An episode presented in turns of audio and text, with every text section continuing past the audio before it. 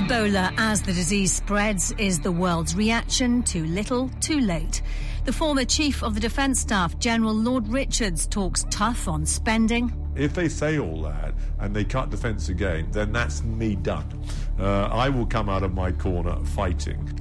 And Kim Jong un, is it really business as usual in North Korea?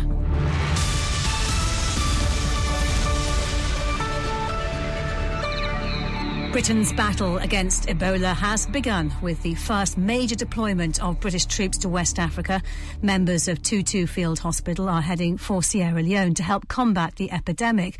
But there's concern that aid isn't reaching the affected areas quickly enough.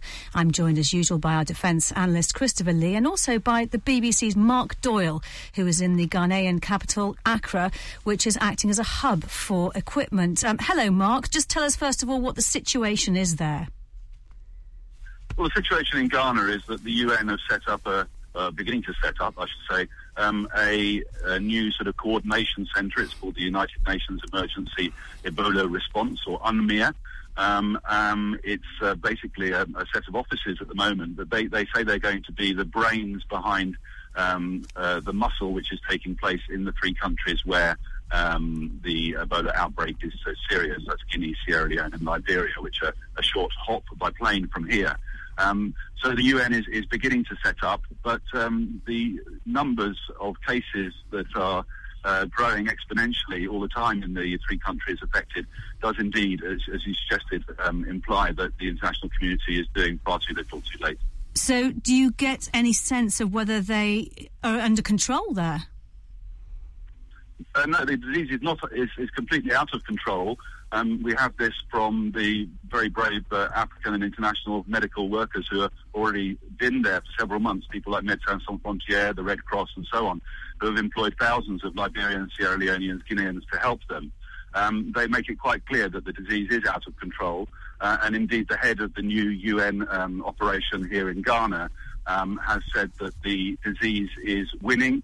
Um, he said that the international community has not done nearly enough um, so far, um, and uh, he says he needs uh, uh, Tony Banbury, his name is an American. He says he needs everything, he needs it everywhere, and he needs it super fast. Christopher Lee, are more troops needed? You can always put more troops in if you've got something for them to do. I mean, you have to put troops in. They can set up a, a, a wiring diagram, if you like, of what is needed. They can also act act as, in fact, as a security force, as well as the expertise that you bring with them, like engineers for for building, for for army medics. I think we've got to put this in a bit of perspective. We expect when there is a disaster, whether it be an earthquake or some great tragedy like this, we expect the modern world to respond quickly because it's got all the response. It, we live in an iPhone world, if you like, where we have instant everything. When a president or a prime minister gets up and says, we will do the following, you can't just do the following. You've got to discover the resources, you've got to talk. You know, we're, we're talking here at the moment 57 different agencies working through the United Nations, or supposedly. You've got to go to each one of those. You've got to get their you've got to get their uh, agreement on things. You've got to who commands it, who supplies it, who has to be consulted. You cannot do it. You can put in an, an emergency team, but for the for the large operation, in spite of what people expect, because we live around things where things happen instantly, Mm. and our politicians say we can, you cannot do it because physically you can't. It takes, for example, a week for for for the uh, Argus. The uh, ship to get RFA down there, ship, yes. the RFA to We'll ship to get later, down yes. there, but it is only there as a small part of what's happening. Mark, Mark Doyle, you're obviously talking to people who are involved in the operation there in Accra. What are they saying to you about how they're coping? What situation are they in? Well, I, I, I, mean, I, I completely agree with Christopher. I mean, what, what's happening here is, is the equivalent of, of trying to set up a sort of medium-sized multinational corporation uh, in a space of days. Well, you know, it's just just can't be done. You have to get the people here. Uh, they have to have the right specialities. Um, they need offices, cars, phones, uh, and as Christopher rightly says, uh, there are sort of these people are international civil servants mostly. They're, they're not superhumans or saints, uh, and, and they and they have their own bureaucratic uh, procedures. Um, there's currently a meeting taking place here in Accra uh, with some of those agencies, sort of banging heads together uh, saying, you know, you're going to do this, you're going to do the other, and some people are saying, well, that's not what we normally do. Well, so they brought in a big head honcho from United Nations New York, who was appointed directly by Ban Ki-moon. Um, and I think his job will be to sort of bang heads together and say, well, you've got to do this, you've got to do that, and you've got to do it very fast. Um, but you don't set up an international multinational corporation uh, in days. Um, and um, it's you know, we, we, we all expect and we, we, we think of these aid workers as, as doing things because we've seen pictures of them feeding babies or uh, providing security, uh, and we think that they therefore do this all the time. Uh, mm. They don't. They're in planes half the time. They're in different parts of the world half the time. And when you bring them together for an emergency, uh, it does take a while uh, to set it up. All right, Mark Doyle, we'll leave it there. Thank you very much for giving us a picture there from Ghana. Well, I've been speaking to the former Chief of the Defence Staff, General Lord Richards. We'll be hearing from him throughout the programme on a range of issues, including Ebola. I asked Lord Richards if he thought the UK was doing enough to help in the fight against the disease. The problem is it's too little too late. Um, and I don't blame um, you know the government. Uh, it's easy to, to do that. But I would like to know, actually, and I'm intending to pursue this as a peer, what was the World Health Organization doing for the last six months? Do you blame them, do you? I think they need to explain what they were doing in the last six months. I was there in Sierra Leone in May. I came back and I said, no, this is spreading towards Freetown. Um, you know, and I alerted friends and government, and they, they said, well, it's all under control. WHO has got a whole a handle on it. Uh, and I'm not saying that they they are culpable, but why as early as uh, when it was starting in, in, March, actually slightly earlier? How has this happened? Uh, and people are paid to keep us alert, to keep our political leaders alert to the risk. And someone somewhere didn't do their job very well. Uh, Christopher Lee, um, President Obama has said his country needs to act against the disease in a much more aggressive way. Are we starting to see sort of controlled panic from world leaders here? I don't think it's it's, it's not even that. It, it is a question that they are not competent. The system is no longer competent just to throw an operation open. And as we were talking with, uh, you Mark say no longer. Did it used to be competent? It did because oh. it was much simpler to do so because we didn't have the problems that we have now. But you see, when when uh, General Richards was was talking, then he said, you know, we, we warned them in March. Well, you think about what was going on in March. They were beside themselves what was going on with Ukraine in March, what was going on in Syria, what was going on with the emergence of, of, of ISIS in that period. They cannot move so easily internationally where you've got to consult everybody. And the other thing, I, I was talking to somebody in the Foreign Office and he said, this sounds very, very, very cruel, but I'll tell you one thing, he said. In the so-called controlling world, which is what they call, what we used to call the Western world, United States, uh, Europe, etc., he said mostly, and most of the time, we do not care enough if 4,000 Africans die in West Africa because we believe that's what they do. But it's when one of them might bring that disease, that death, into our own countries that mm. we've got to react.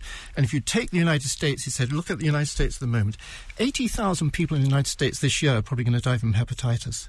19,000 more will probably die from flu. Mm. In Africa so far, 700,000 casualties this year from malaria. And that's the way they look at it until somebody might bring something into your yes. own country and you've got to react. Well, as we've already heard, British troops are now on their way to Sierra Leone. Meanwhile, RFA Argus is preparing to leave Falmouth for Sierra Leone tomorrow, where it'll join efforts to control the Ebola outbreak. More than 400 military personnel will be on board. Our reporter Tim Cooper has been watching the preparations. RFA Argus in Falmouth about to begin a humanitarian relief operation of immense importance, sailing to stand off Sierra Leone to help with the British government's efforts to bring relief to Ebola sufferers. As she was preparing to sail, I joined the ship to see just how they were getting ready for the mission. It's been fairly hectic, but um, that's, our, that's our sort of job to get ready and uh, be ready within the time that they give us.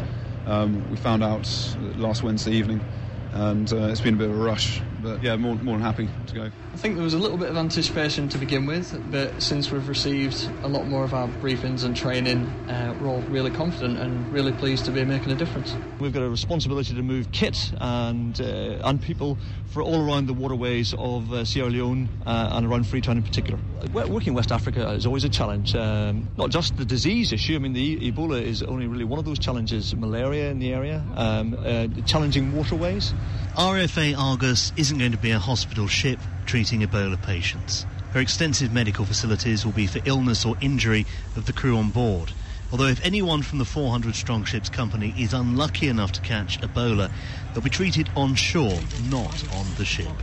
Commanding officer of RFA Argus is Captain David Eagles, and he explained to me the key aspects of the mission. Very much aviation support. So Sierra Leone has its challenges in terms of moving around the country and with its internal infrastructure. So to have the helicopters able to fly personnel, stores equipment, be used for surface reconnaissance, and to get to the heart of the issues will be a, a major asset for the um, DFID. There's a great sense on board talking to crew members about the fact that they're up for this operation, they're keen to get involved, but there are, of course, risks, and Ebola very much hit the headlines. How are we mitigating, or how are you mitigating, the risks for personnel going ashore? Okay, there's been a comprehensive education tra- uh, in process and training as we head down, but fundamentally, the personnel probably we're most concerned about will be the Royal Marine landing craft crews who potentially can come into contact um, with local personnel.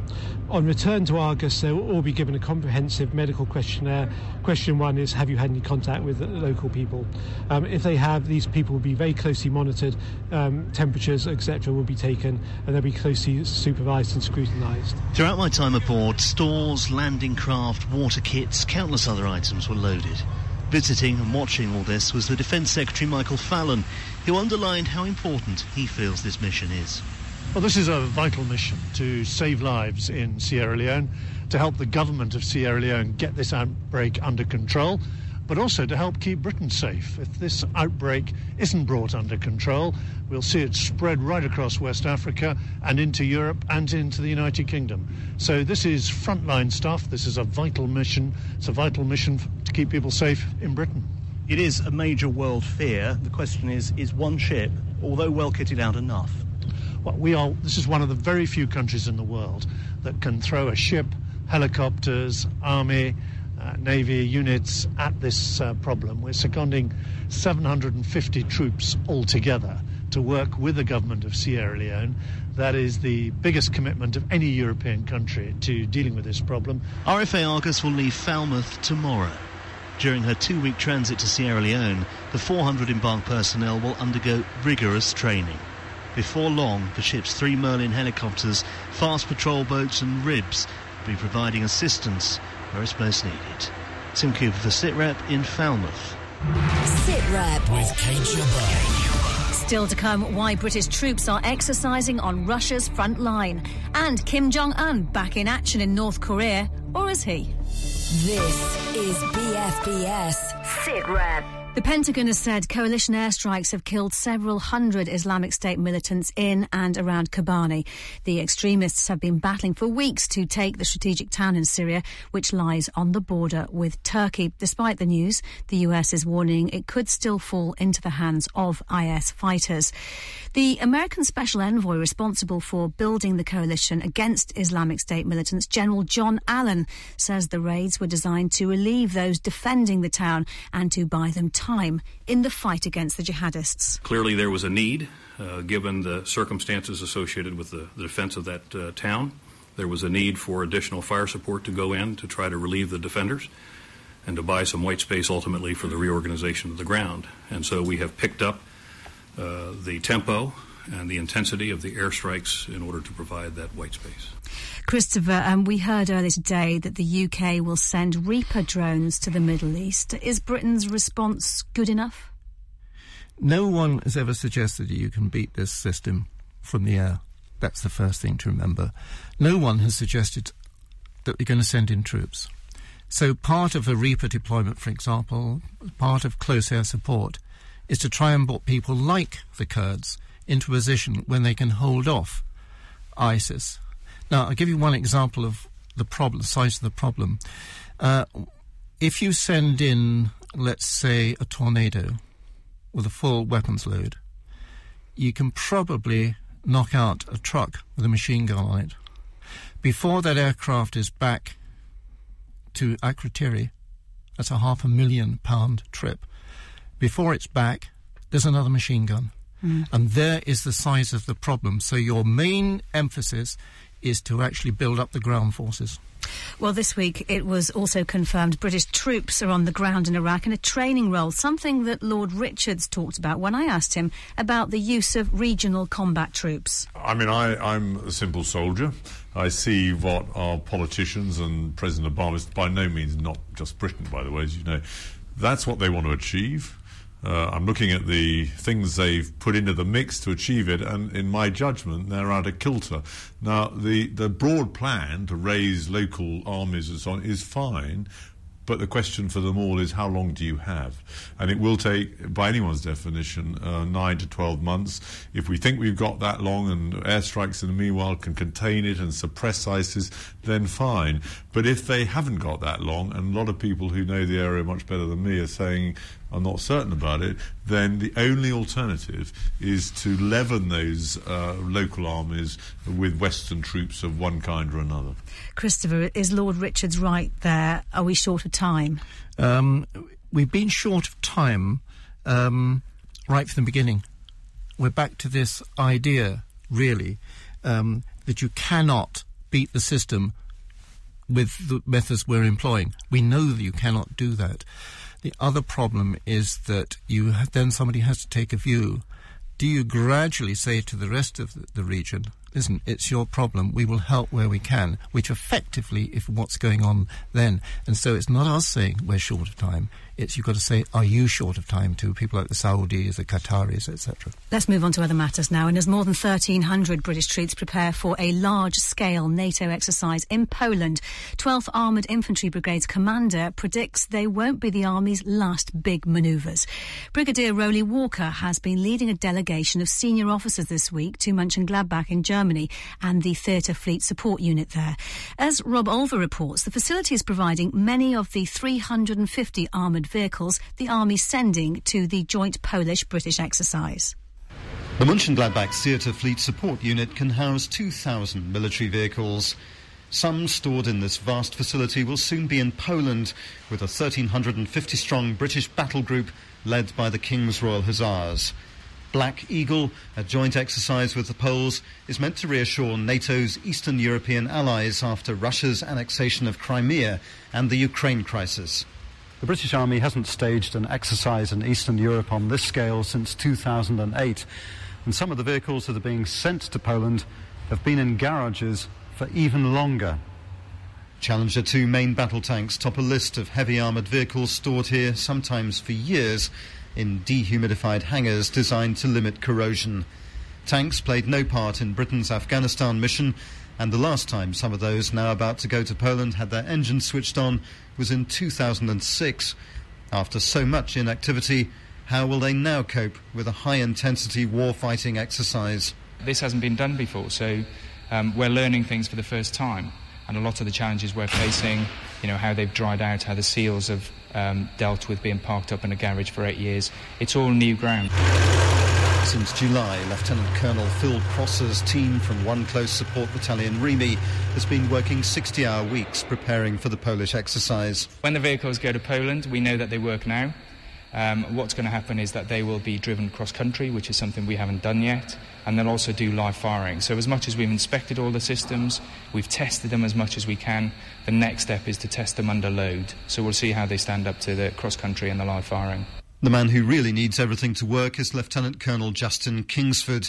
His King's Royal Hussars battle group will soon be plugging into a Polish armoured brigade. I think um, there was a lot of fear uh, amongst the unknowns, really, as to the state that all the vehicles are going to be in. But the um, testimony, to, testament rather, to the hard work um, over the last ten weeks for the gang that have been here, they've got them really up to shape. So, no, we look forward to working on them in Poland.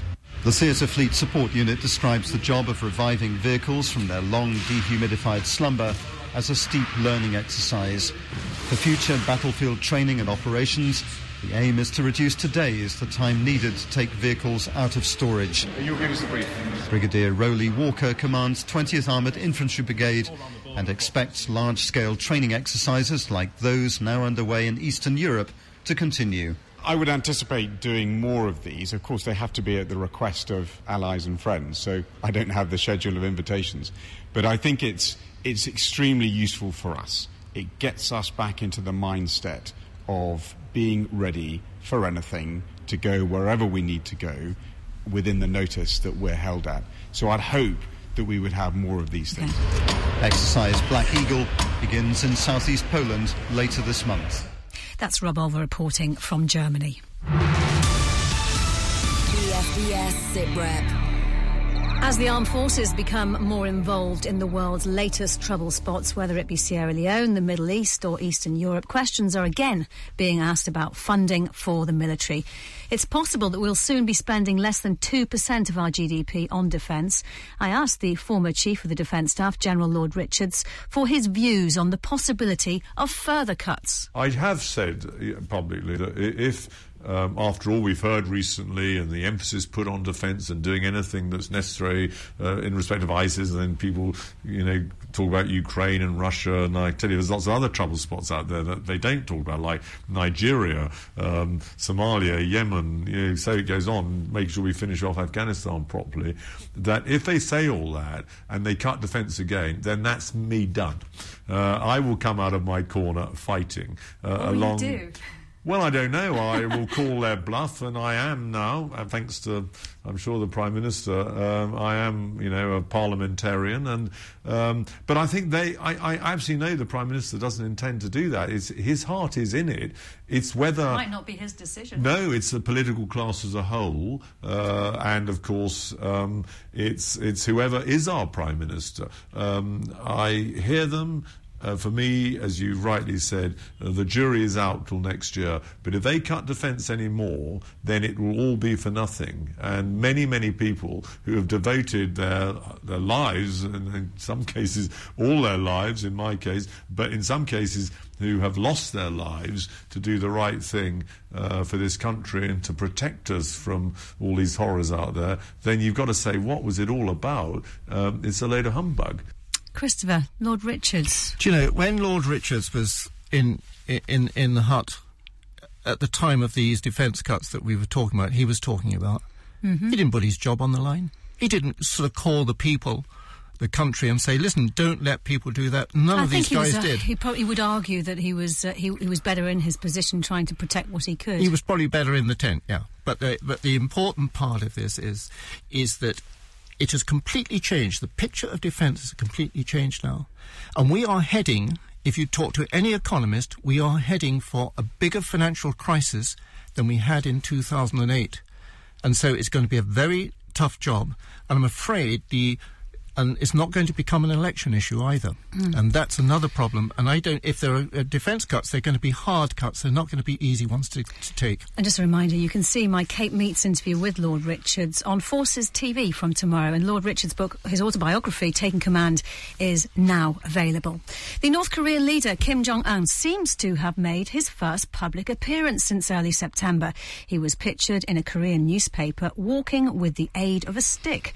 The absence of the 32 year old leader had prompted a flurry of speculation about his health and even rumours that there had been a coup. So, is the picture genuine? And is it really business as usual in North Korea? Well, joining us now is Andrea Berger from RUSI, the think tank. She's at a conference at the University of Central Lancashire on Korea. Andrea, good to speak to you. Um, do you think this picture's recent then? Well, I think it's fairly likely that it's it's recent. Um, when we look at the appearances that Kim Jong Un was making in early September, before he had his extended absence, he wasn't walking with a cane. So that's certainly a, a development that's happened uh, quite recently, and I, I think there's no reason to expect that uh, the photos that are appearing in the papers now haven't been been taken at least in the last few weeks, if not even more recently. So, what do you think is behind this uh, sabbatical? Well, it seems that he did have a genuine medical issue. Um, it looks like it's a problem with his leg.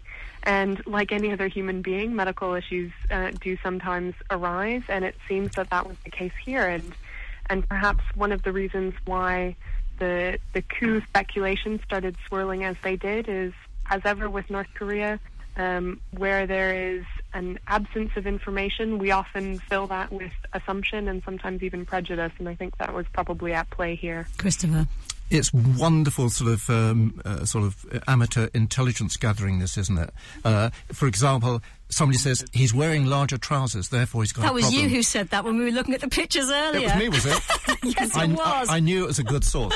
Um, but but the other thing, he's yeah, he's got these bigger trousers. The other thing, if you watch the way he walks, he's walking like a man who is who is in, in ailment. But the other thing we we really got to um, start thinking about this week wasn't there, um, Andrea, a, a meeting of the generals, North Korea and South Korea generals at some village? It was the North Koreans' idea Yeah, to have was it. indeed. They didn't get very far, but the fact that it took place, we suddenly think, put that into it. Is the is the young lad actually still in charge? Well, I think he absolutely is, and I think, as a matter of fact, um, these types of activities. So, for instance, um, a few weeks ago, there was a group of three high-level North Korean officials that went to South Korea, um, and more recently, of course, as you note, there was a meeting at Panmunjom at the demilitarized zone, and those things generally would be unlikely to happen if there were any kind of uh, lack of decision making at the top from from the leader. So it seems like this is actually substantiation that he is still at the helm rather than proof to the contrary. All right, Andrea Berger, thanks for your time. We'll let you get back to that conference and, and we'll watch the, the size of the trousers with interest. Uh, Christopher, I don't think I'll quite get over you calling him the young lad, Kim Well, Jong Un. I don't know, but I, I suppose that is very relevant. I apologise if it, if, if, if it is. You better But watch your back. I will, I will, and the front. But I, I'm telling you, the most important thing about what's going on there, the fact we've got to remember, this guy is is is, is running a nuclear power, Indeed. and so therefore it's That's not. why I'd watch my words a bit more carefully, Christopher. There's not one coming to Acacia Gardens in Okay. Mayfair shortly, but uh, but it is it, but it's watching all these. This is one of the problems, and we are talking about earlier uh, about uh, Ebola and how national leaders react. It is an example of how they're reacting all over the world. They've Mm. got to take decisions. They've got to think what they're doing all the time. It's not just one one job at a time. All right, let, us talk about other things we mustn't miss this week. And um, the Arms Control Committee is scrutinising where Britain sends its arms to. Yeah, very simply, um, the committee came out with a report and said it wasn't happy with the way that uh, weapons could be sold to Syria, uh, even uh, even even sort of target uh, pistols and sniper rifles to the Ukraine, to Egypt, to Saudi Arabia, etc., without so-called end-user cert- certificates. And this is what happens: you say, "I want to send some weapons to so and so." They say, "Well, who's it going to?" But who will it end up with? That's the end user. Mm. So somebody buys it and then flogs it. And it's whether or not the MOD can guarantee where it's going to end it can, up. uh, and the MOD has come back and it said, you know, uh, Egypt, Ukraine, Syria, no problems about that. And then somebody will say, I mean, for example, last night the Egyptians are supposed to have bombed Libya. You know, which has actually happened, I think, about one o'clock this morning. Mm. And then we start saying, well, uh, that that's that's the sort of thing I'm trying to get to. You sell, sell somebody a Land Rover, and it's a Land Rover until they put a machine gun Yeah. on the back. Uh, we talked earlier about um, Ukraine because that obviously kicking off in March when the, the former defence uh, head of the UK's armed forces was saying we should have been thinking about Ebola. What is happening in Ukraine at the moment? Uh, they're trying to get they're trying to get, they're trying to get a smooth, as as the diplomats call it.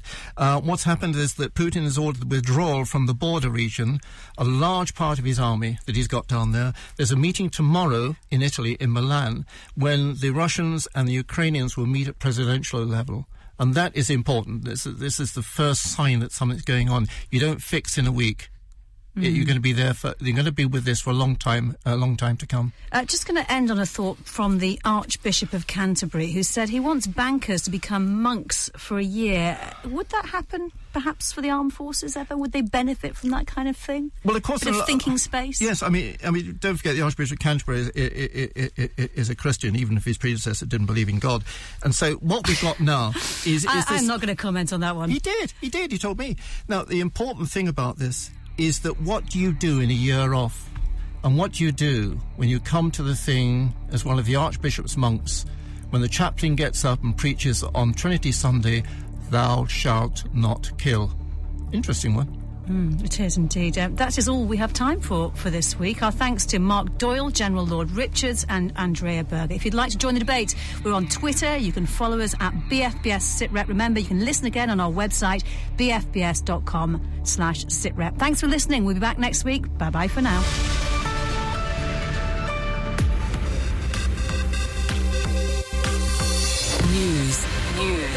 Sport, sport, and music, for the British forces. This is BFBS Radio 2.